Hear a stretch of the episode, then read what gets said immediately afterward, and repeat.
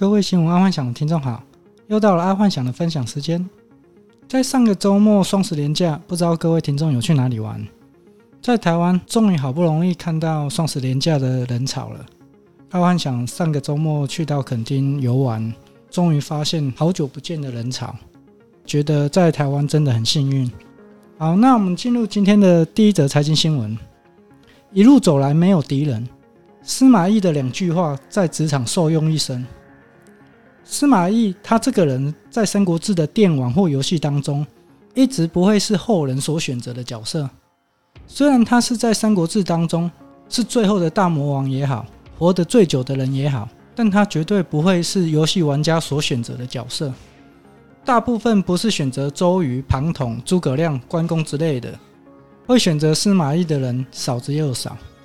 而之所以不会选择司马懿的原因，大部分的人都觉得司马懿这个人太过于腹黑了，就是说司马懿他是一肚子鬼，不符合英雄概念。但最终司马懿在《三国志》当中还是成了一方霸主，甚至去成立了晋朝。在他的名言当中，“一路走来没有敌人”这句话可能是他成为一方霸主的最主要原因。在那个年代，君要臣死，臣不得不死的年代。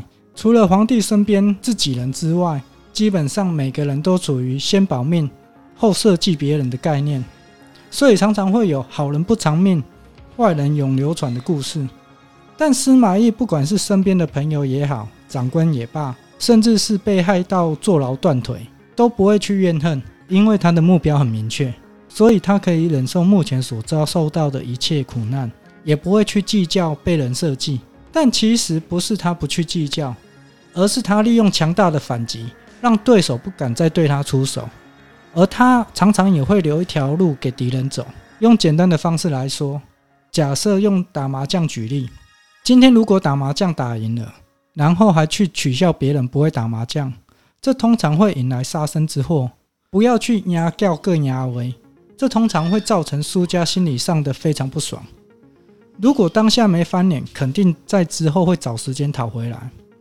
而人生中不可能一辈子都顺风顺水，所以一旦惹灾，也就是落难以后，一定有很多人会来处理的。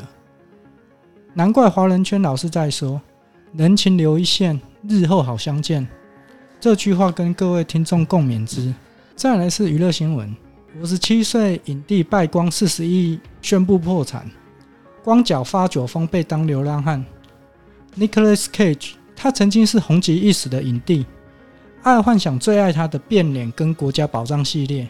不过好景不长，在这五六年当中，他的声势一直就往下掉。有时候人潮起潮落就是这样。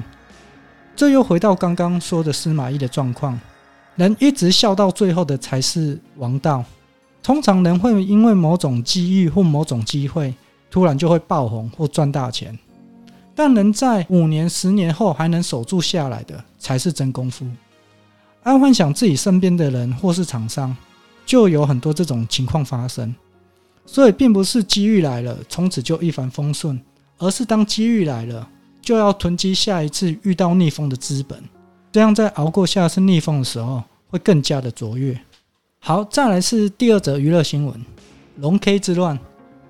龙龙是最近台湾最有名的脱口秀演员之一，他最近在台湾脱口秀圈闹得沸沸扬扬，俗称“龙 K 之乱”。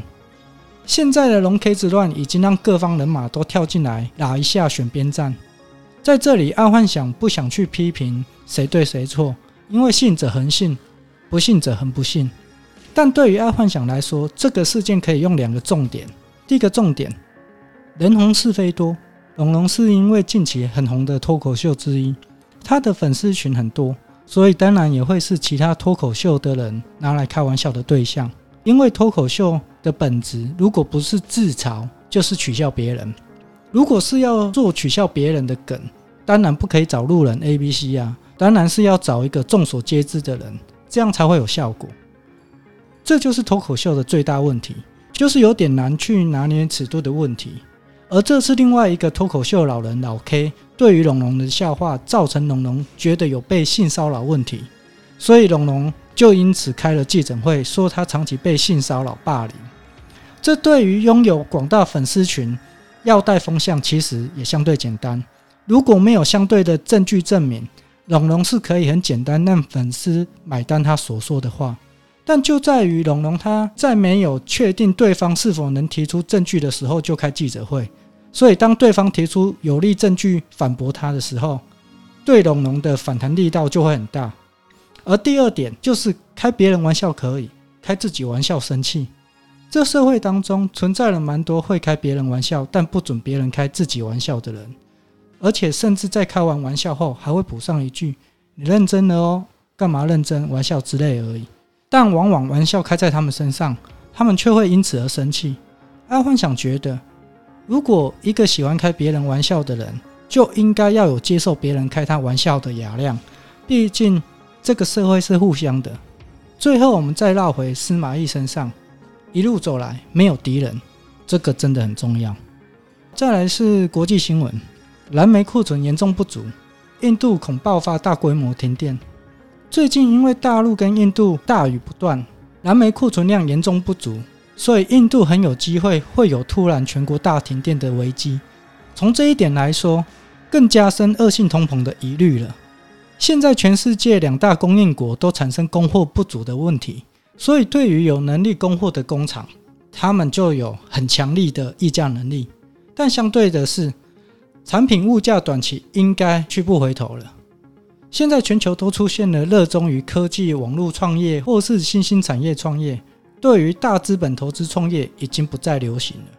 所以相对来说，拥有工厂的资本家议价能力就会非常的强。因为新进入者越来越少，至少在这五年都看不到了。为何爱幻想会说五年？因为五年后有可能机器人就会大量的产出，那时候自然而然就会有资本家投入工厂。毕竟，以目前全世界的状况的氛围，工厂是最难请得到工人的。但如果有机器人的话，那就另当别论。所以这五年内，应该只要有能力供货的工厂，应该都会过得很爽。毕竟现在是供应方说了算。好，再来是第二则国际新闻：拜登封杀大陆产业链，太阳能转单效应引爆。在全世界缺煤、石油又涨价的状况之下。太阳能又被重新重视起来，而台湾在这一波又因为美国而赚到一大波。因为美国拜登开始对太阳能苛征重税，虽然大陆厂商有到东南亚去洗标签，但一样的，在未来有可能会被追查的风险。这也造就美国太阳能厂商开始对台湾太阳能业者下单，因为他们要去平衡风险，所以没意外的，台湾太阳能产业又能红一波了。因为不只是美国对台湾采购，台湾目前对再生能源的需求也是蛮旺盛的。这个状况是因为美国电子业龙头希望台湾的电子业代工厂能在未来至少会有二十趴的再生能源利用率，也就是所谓 ESG 社会责任问题。在这一波汽车跟电子大厂的带动之下，再生能源绝对有可能再冲一波很大波。然后最近常有网友说他们有 email 给我。而我却没有回信，在这里先跟有写信的网友说声对不起，因为 email 有太多信件，有时候很没认真看就 miss 掉了。所以爱幻想在这里有开通 LINE 的官方账号，如果有任何问题，可以加入爱幻想的 LINE 的官方账号，任何事情都可以在上面跟爱幻想做一些讨论或分享。好，那今天就跟各位听众分享到这，记得帮爱幻想按赞加分享哦。晚安，拜拜。